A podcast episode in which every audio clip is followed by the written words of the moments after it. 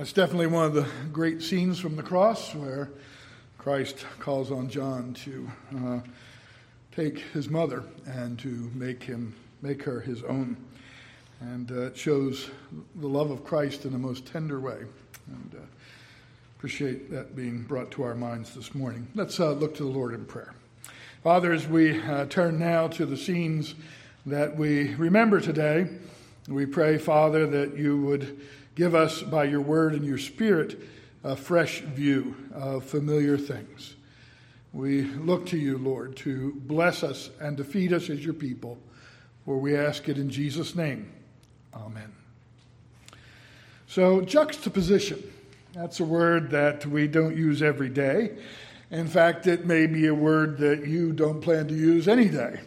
But uh, it does have an important place in our vocabulary. Uh, it comes to us from Latin through French and into the English language, and its meaning is really simple enough. It is an act or instance of placing close together or side by side, especially for comparison or contrast, various things. It is placing two or more things close together, side by side. So, children, to think about what this word juxtaposition means, you might think about somebody putting a turkey and a peacock side by side. And one of the things they want to do is see what makes them the same, because they're both birds, and then what makes them different, different why one is a turkey and the other one might be a peacock. The events memorialized on this day, commonly called Palm Sunday, uh, form a tapestry of profound matters that stand in juxtaposition to one another. Uh, that is side by side. And when you look at them side by side, they really open your eyes to what is actually taking place. I think it's fair to say that no adequate comprehension of the events is possible without at least some understanding of this reality, of these comparisons. And again, children, what we're saying is that you can't really see what's happening on Palm Sunday unless you see these wonderful contrasts and comparisons. What appears and what it means, and how it stands in, in contrast to other things. So, to begin sort of this study of the juxtapositions we see here, we want to begin with the city and the village. The events of the day begin in Bethany, which is an unremarkable suburb of Jerusalem. This village usually is just a place to pass through on your way to the great and holy city of Jerusalem. In other words, it's not usually a destination. No one would say, Oh, I'm going up to Bethany today. Um, it's not just where you would go, you would pass through it. Um, but overnight, this destination, this city, I should say, this village, has become a destination. And here's our first comparison the capital with the temple and all the ceremony and all the grandeur that surrounds it is usually the center of interest at Passover. But suddenly, this little village becomes an attraction. And the question is well, why is that? Why has this place that's usually just a place to pass through suddenly become important? And we get our answer in the Gospel of John, chapter 12, and verse 9. And we're going to sort of be flowing or, or, pulling off of our thoughts off of John chapter 12, but we'll also be looking at other records of this. But we read in John chapter 12 and verse 9 Now a great many of the Jews knew that he, that is Jesus, was there. And they came not for Jesus' sake only, but that they might also see Lazarus, whom he had raised from the dead. So here we get our answer. Why is now suddenly this village such an important place? Well, it's an important place because Jesus is there, who raised Lazarus from the dead, and Lazarus, who was dead, is now there, alive again. And so people are coming out of the city of Jerusalem to, to visit this, this village, to see Jesus, to see Lazarus. And of course, people on their way into Jerusalem are stopping in Bethany to see this site as well. Jerusalem may have the temple, the priests, and the Roman governor, even King Herod. But in Bethany, you will find Jesus and Lazarus, whom Jesus raised from the dead. And we know that a great many people were making their way into Jerusalem by caravans and troops for the Passover, and that there was a heightened awareness about Jesus among those people. If you look back at the 11th chapter of John and verses 55 and 56, we see just what was going on in the city at the time. So this is John chapter 11, verse 55. And the Passover of the Jews was near, and many went from the country up to Jerusalem before the Passover to purify themselves. Then they sought Jesus and spoke among themselves as they stood in the temple. What do you think? That he will not come to the feast? Now, both the chief priests and the Pharisees had given a command that if anyone knew where he was, he should report it, that they might seize him. So, this gives you an idea of the interest that there was for Christ boiling here in the city of Jerusalem at this particular moment.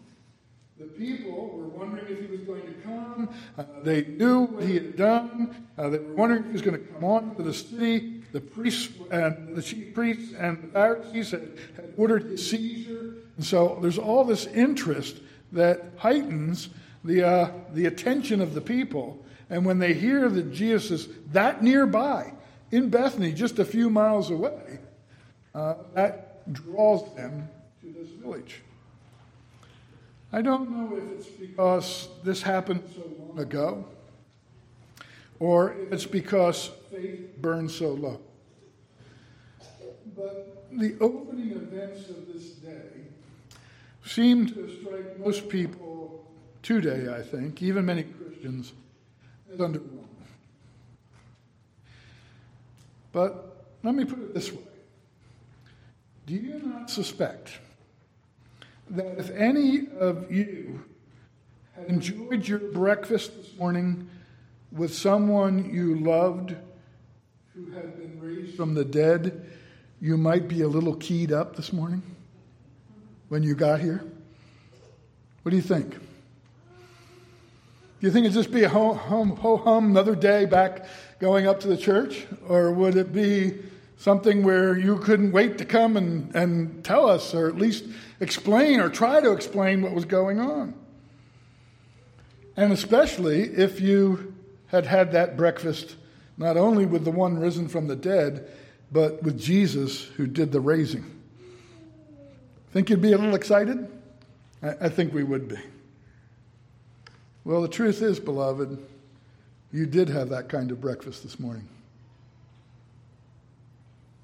You did. Every one of you who is resting in Jesus Christ is risen from the dead. You've been raised by Him.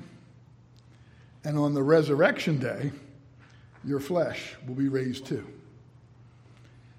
Paul refers to this resurrected state in Romans chapter 6 and verse 11 when he says, Likewise, you also reckon yourselves to be dead indeed to sin, but alive to God in Christ Jesus our Lord. Therefore, do not let sin reign in your mortal body, that you should obey it in its lusts. And do not present your members as instruments of unrighteousness to sin, but present yourselves to God as being alive from the dead and your members as instruments of righteousness to God. And are we enjoying this resurrected state in the presence of Christ? We are. Where two or three are gathered together in his name, there he is in the midst of them. And recognized or not, he's been with you all morning from before you awoke until right now. So you have this first this contrast between the village and the city. Then you have the contrast between the people and their leaders. It's even more pronounced because we're told that the people in general came to see Lazarus and Jesus. They came up to the city. Those who had heard about it, those who were interested in it, came up to see Jesus and, and this Lazarus who was raised from the dead. But the chief priests and the Pharisees remained in Jerusalem for a much different reason. And verses 10 and 11 of John chapter 12 tell you that reason. But the chief priests plotted to put Lazarus to death also, because on account of him, many of the Jews went away and believed in Jesus. And when they say also, they mean Jesus and Lazarus.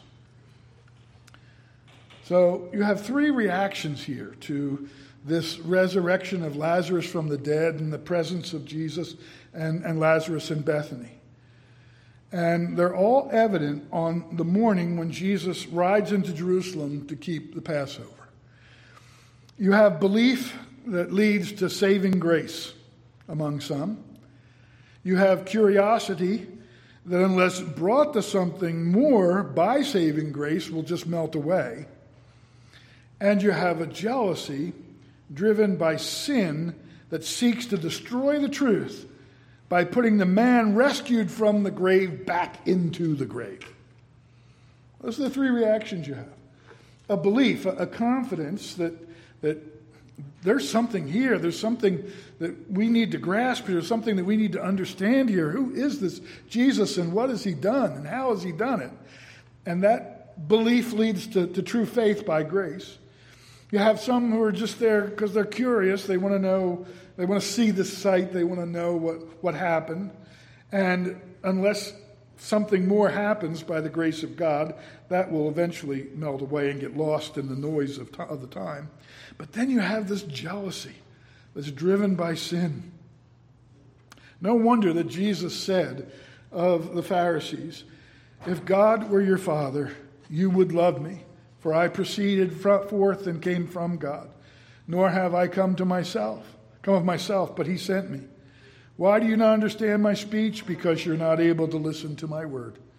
You are of your father the devil, and the desires of your father you want to do. He was a murderer from the beginning and does not stand in the truth, because there's no truth in him. When he speaks a lie, he speaks from his own resources, for he is a liar and the father of it. But because I tell the truth, you do not believe me. They were of their father, the devil, and the murderous spirit of their heart against Lazarus and against Jesus is evident of it.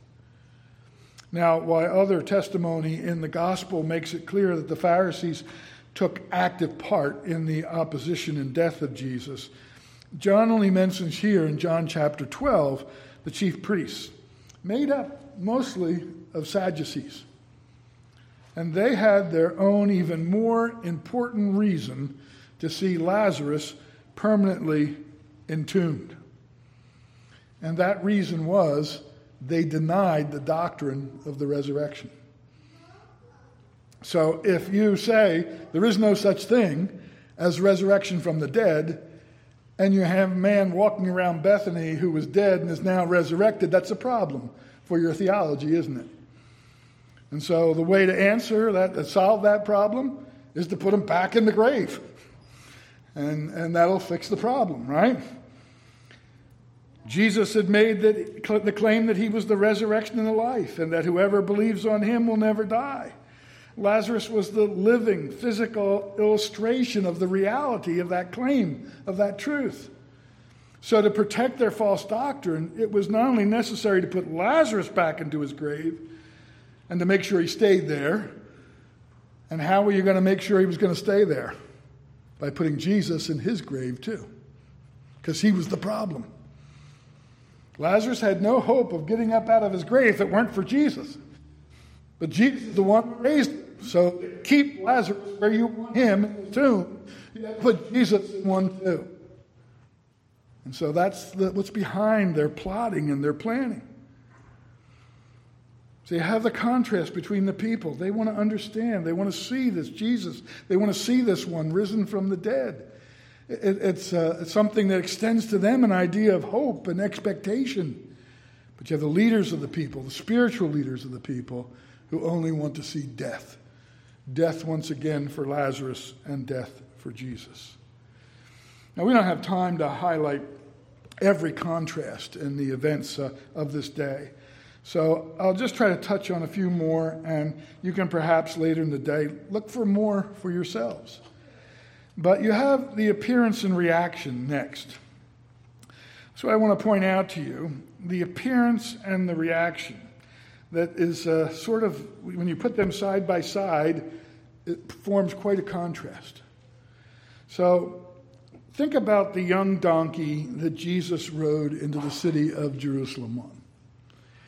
In John chapter 12, verses 14 through 15, it says this Then Jesus, when he had found a young donkey, sat on it. As it is written, Fear not, daughter of Zion, behold, your king is coming, sitting on a donkey's colt. Now, John barely refers to the animal because the other gospel writers have really filled in the details there for you, and they explain the way the animal was recruited. And so we go to Luke chapter 19, for example. And in the 19th chapter of Luke, beginning in verse 29, we read this And it came to pass when he, that is Jesus, drew near to Bethphage and Bethany at the mountain called Olivet, that he sent two of his disciples, saying, Go into the village opposite you where as you enter you will find a colt tied on which no one has ever sat. Loose it and bring it here. And if anyone asks you, Why are you loosing it? thus you shall say to him, Because the Lord has need of it. So those who were sent went their way and found it just as he had said to them. But as they were loosing the colt, the owner of it said to them, Why are you loosing the colt? And they said, The Lord has need of him. Then they brought him to Jesus, and they threw their own clothes on the colt and they set Jesus on him. I want you to think about this preparation by Christ of this donkey's colt to use to ride in to the city. Obviously, Jesus could have ridden into the city on any animal he chose, knowing who he was and knowing the authority that he had, he could have asked for Pilate's private horse, and he could have had it to ride in with. And wouldn't that have been dr- dramatic? If he had said, You go on down to, pirate, to Pilate's, not pirate, Pilate's uh, stable, you go in there and you say, The Lord wants Pilate's horse. And do you think he would have been given up just like this donkey colt? Surely he would have. He could have called for some exotic creature out of the forest. What if Jesus had come riding into Jerusalem on a lion? Wouldn't that have been astounding? Wouldn't that have drawn the lion of Judah riding in on the back of a lion? He could have done that if he wanted to. He was the King of Kings and the Lord of Lords. But he chose a donkey, a donkey's colt. In Psalm 50, verses 10 11, it says, For every beast of the forest is mine, says the Lord, and the cattle on a thousand hills. I know all the birds of the mountains and the wild beasts of the field are mine. So he could have done anything. But the word, the prophetic word of God, required that it should be this donkey's colt. Now, one would think that to make clear his majesty and his glory, the Savior would have chosen a noble beast. And yet he chose an animal that makes him, for all intents and purposes, look foolish. Look foolish. Have you ever seen a full grown adult on a donkey? Have you ever witnessed that? Um, one of the things that used to be very popular was something called donkey basketball.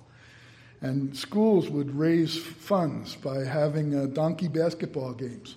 And they'd bring donkeys on, all the teachers would get on the back of donkeys, and the students would just howl at this comical scene of, of these uh, teachers on the back of donkeys with their legs almost touching the ground. This is a donkey's colt on which no one has ever before ridden. So it's not the kind of colt that has a good steady gait or anything like that. It's just a baby donkey, a young donkey. So he chooses an animal that, under all normal circumstances, would make him look foolish. And yet, despite the nature of the scene, Jesus appears to everyone as majestic. As majestic. No one's laughing. No one's mocking. They're, they're in awe of this one riding on this donkey's colt. And when we think about it, we can't think of a more noble scene than this one, where Jesus, according to the scriptures, comes riding into Jerusalem on this day. They pull down branches to throw in the way, and they wait and to wave in celebration and, and to express their joy at the sight of this one riding into Jerusalem. Later, when he enters the city, the adulation is so dynamic and it's so intimidating for those who hate him that they ask him to please just silence the voices of these people, particularly the voices of the children. And how does Jesus reply? He answers and says to them, I tell you that if these should keep silent, the stones would immediately cry out. So, do you see the contrast? A sight that should have produced giggling and mockery is instead so powerful in the moment that if human beings would have been able to be silent, the very lower creation would have burst out in response to that silence. But why? I think, beloved, not just to supply the praise being denied by the silence of men and women, but I think also as an indictment against that silence. I suspect that Jesus has the words of his prophet Habakkuk in mind here. Habakkuk, in chapter 2 of his prophecy, says this Woe to him who covets evil gain for his house, that he may set his nest on high that he may be delivered from the power of disaster. Remember now, the high priest, the, the whole cleansing of the temple is bringing to an end at that moment the high priest's activities in selling and bartering and increasing their own wealth. We talked this morning earlier in Sunday school about how Jerusalem was a city of palaces. Some of those palaces belonged to the high priests, who were unbelievably wealthy. Verse 10 You give shameful counsel to your house, cutting off many peoples, and sin against your soul. For the stone will cry out from the wall, and the beam from the timbers will answer it. Woe to him who builds a town with bloodshed or establishes a city by iniquity. I think there's a sense of judgment here. That if these people don't cry out in acknowledging me, the very stones of the ground will cry out against them, an indictment against them. There's something else to take note of as you survey this part of the scene. Obviously, Jesus is able at any time to unveil his majesty if he wishes to. And he could have opened the eyes of all in an instant and filled them with the awe of his divine splendor and dignity. And here the veil is just lifted partially for just a short time. But the reaction of the people is, is unbelievable in response to the display of his majesty. And I believe that those who try to write this off as just the excitement of the occasion are not fully uh, appreciating the revelation of what is taking place here as this adulation goes forth. And yet, another point of contrast, we see that Jesus was entering Jerusalem on this day as the Messiah. But those who opposed him were not interested in redemption, but their own self righteousness and their own gain. There's another contrast the saddle and the carpet on which Jesus rides. It's not a fancy device, the saddle, or a roadway made smooth and covered with fancy rugs by slaves. His saddle and his carpet are made up of common, homespun cloth from the people, from just the people. In Matthew chapter 21, verses 7 and 8, they brought the donkey and the colt, laid their clothes on them, and set him on high, or on them, excuse me. And a very great multitude spread their clothes on the road. Others cut down branches from the trees and spread them on the road. These are just common things, and this wasn't exclusive to Jesus, it happened at other times. But it added to the majesty of the scene. Because while they weren't impressive in the eyes of the proud and the wealthy, these clothes that were used as a saddle and these clothes that were laid in the roadway. They represented the high regard of the people. Because it's not so for us so much. But for people at this time, their clothing was one of the most expensive things they owned. That was one of the things that cost them the most to provide for themselves and for their families. And here they were taking these costly items and they were spreading them out in honor to the Lord Jesus. In Psalm 70, verses 4 through 5, it says, Let all those who seek you rejoice and be glad in you. And let those who love your salvation say continually, Let the Lord be magnified. But I am poor and needy. Make haste to me, O God. You are my help and my deliverer. O Lord, do not delay. And the poor and needy are the ones who are throwing their, their garments in the Savior's way. And what they intended by the gesture was embodied in what they said as they laid that carpet down.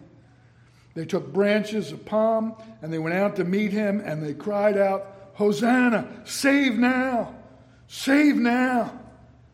Blessed is he who comes in the name of the Lord, the King of Israel. Many spread their clothes on the road, Mark says, and others cut down leafy branches from the trees, and they spread them on the road. Then those who went before and those who followed after cried out, Hosanna, save now. Blessed is he who comes in the name of the Lord. Blessed is the kingdom of our father David that comes in the name of the Lord. Hosanna in the highest all this homage Jesus gladly received. And in doing so, he further raised the jealousy and the hatred of his enemies. In the case of the Pharisees, what did they use their clothing for? Do you remember? The Pharisees used their clothing to humble you and exalt themselves. Have you noticed the tassels I have? You don't have tassels like that, do you? That's because you're not quite as holy as I am. If you were holy like me, you'd have tassels at the foot of your garment, too. But you're not quite as good as I am. They used their clothing to exalt themselves and to humble the people. But the people used their garments to humble themselves and to exalt their king, the Lord Jesus Christ. In Isaiah 29, verses 18 through 19, we read, In that day the deaf shall hear the words of the book, and the eyes of the blind shall see out of obscurity and out of darkness. The humble also shall increase their joy in the Lord, and the poor and the poor among men shall rejoice in the Holy One of Israel. And that's what you're seeing here, beloved, is the, the poor among men lining the streets, praising and giving glory to Jesus as he enters the city. One more point of contrast relates to the site of Jerusalem itself. Luke tells us, and we made reference to this in Sunday school this morning. Luke tells us in Luke 19:41, now as he drew near, he saw the city and wept over it, saying, If you had known, even you, especially in this your day, the things that make for your peace, but now they are hidden from your eyes. For days will come upon you when your enemies will build an embankment around you, surround you, and close you in on every side, and level you and your children within you to the ground, and they will not leave in you one stone upon another, because you did not know the time of your visitation. We mentioned in Sunday school this morning how Jerusalem was a city, a city of walls and palaces. And you see how thorough the destruction is going to be here? When this judgment of Jerusalem is finished, there won't be a stone upon a stone. All of that beautiful city with its palaces and its towers and its walls will be laid flat. It was a magnificent city when Jesus entered it. As we've observed in the past, in the eyes of many people, it was second only to Rome for its beauty and grandeur, Jerusalem. Herod the Great had gone to great lengths to make it the jewel of his crown, and that was reflected in the city. To enter here in the minds of the people was to draw near to heaven itself. We get something of the impression it made when we read passages like Mark chapter 13 and verse 1, where Jesus has come out of the temple. And uh, when he went out of the temple, one of his disciples said to him, Teacher, see what manner of stones and what buildings we have here. Jesus, look how grand all of this is. Of course, you know how Jesus responds to that. He says, of course, take this city and this temple and destroy it, and in three days I'll raise it from the, from the dead. But the impression of the disciple at the moment is look at this, look at what we have. And clearly, the disciple intended that Jesus should be duly impressed with the sight and the view of the city. Coming around the bend, however, in the road from the Mount of Olives, as the city opened up to the sight of all who were with him on that journey. You could look down into the temple grounds from there and see the activity. You could see people streaming out of the gate, travelers descending up the mountain, um, or ascending up the mountain, and those who were just descending. Um, millions were coming into the city. It was a beehive of activity. It should have been a jewel in the eyes of all, and it was to the people. But to the Savior, it was a dying city that was rejecting, rejecting even while he was approaching with seeming acceptance the Messiah. It would soon be a burning heap of ruin, soaked with the blood of the people who would not see what was plainly before them. Luke tells you that Jesus wept here. And it's one of only two times in the scripture that we're told that Jesus wept. The other was, of course, at Lazarus' tomb. Both were expressions of grief and sorrow. But this scene sets in juxtaposition, beloved, Christ's humanity and his divinity. He cries over the city as a man, he speaks of its judgment as God. The message begun here as he makes the turn the road that overlooks the city is finished later when he says to his disciples and the multitude, O Jerusalem, Jerusalem, the one who kills the prophets and stones those who are sent to her. How often I've I wanted to gather your children together as a hen gathers her chicks under her wings, but you were not willing. See, your house is left to you desolate. For I say to you, you shall see me no more till you say, Blessed is he who comes in the name of the Lord. Now, I also want to just say a word about the authority of Christ and the weakness of the leaders. Though there's much that could be said about this contrast, I just want to mention this. Everything about the story of this whole day highlights this contrast. From the people going out to see Jesus, even though the leaders have banned it and they've called for them to arrest him if they find him, instead they make a public display of their honor for him, to the plea for Jesus to silence the people, to his cleansing of the temple. It's obvious that Jesus can do whatever he pleases and that they can do nothing about it.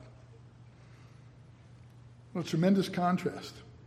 Is Jesus who seems the one to be the one in the weakened position, but he has all power at this moment.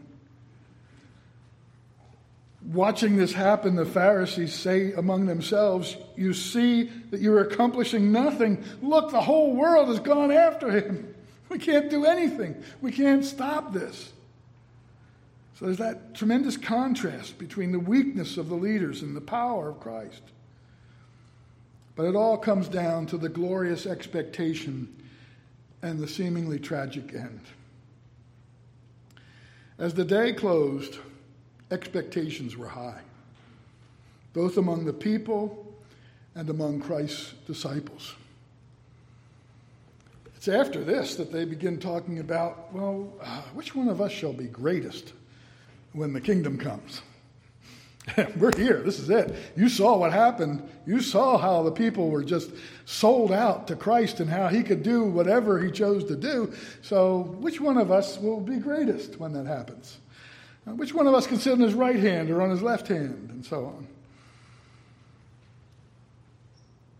If this future was what today was like, well, what will tomorrow be? Jesus, the one who raises the dead, is now in the city of Jerusalem.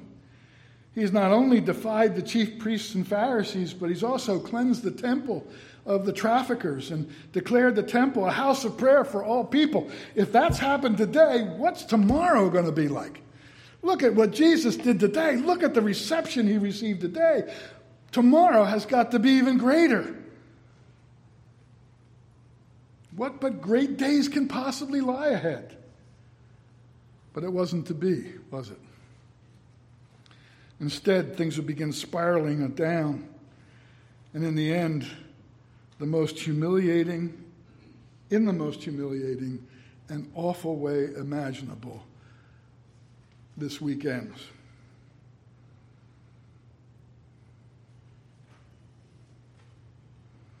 In the way pictured for you by the elements here on the Lord's table before you this morning. This same Jesus, adored and celebrated today, would be mocked, brutalized, tortured, and cruelly executed by crucifixion by the end of the week.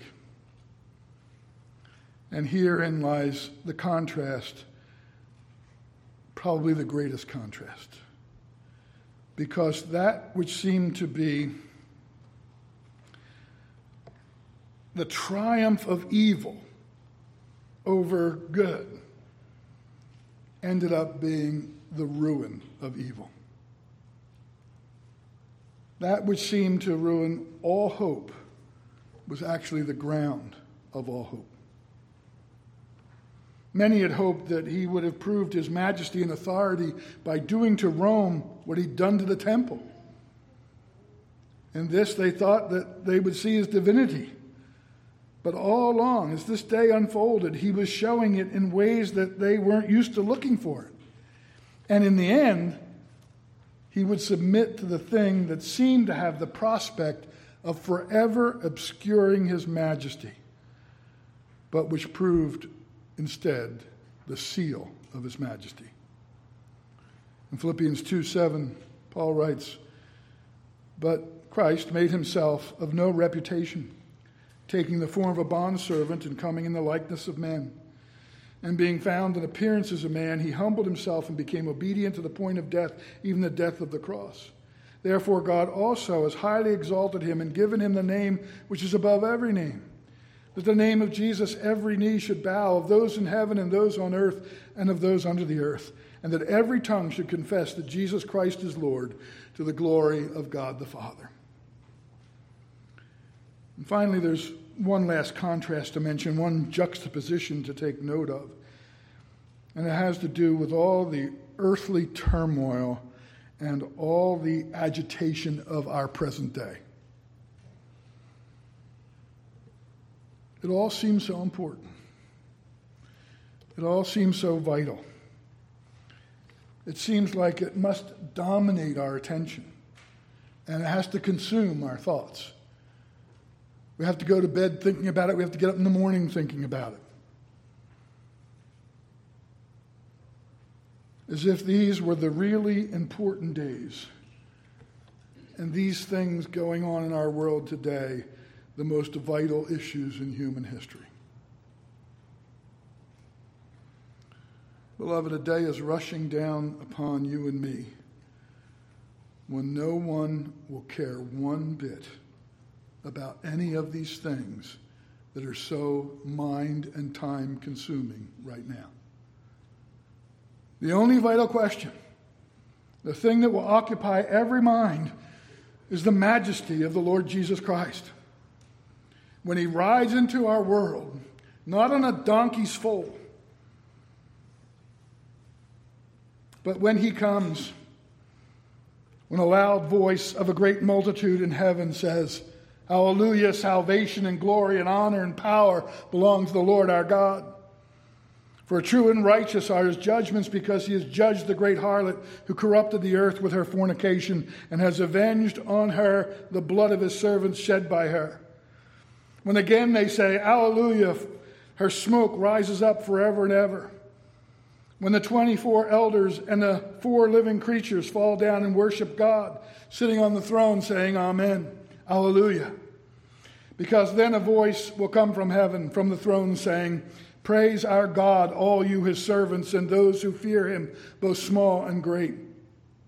And John says, I heard then, as it were, the voice of a great multitude, as the sound of many waters, as the sound of mighty thundering, saying, Alleluia, for the Lord God omnipotent reigneth. Let us be glad and rejoice and give him glory, for the marriage of the Lamb has come, and his wife has made herself ready. And to her it was granted to be arrayed in fine linen, clean and bright, for the fine linen is the righteous acts of the saints. Then he said to me, Blessed, right, blessed are those who are called to the marriage supper of the Lamb. And he said to me, These are the true sayings of God. And I fell at his feet to worship him. But he said to me, See that you do not do that. I am your fellow servant and of your brethren who gave the testimony of Jesus. Worship God, for the testimony of Jesus is the spirit of prophecy. Now, says John, I saw heaven opened, and behold, a white horse. And he who sat on him was called faithful and true. And in righteousness he judges and makes war.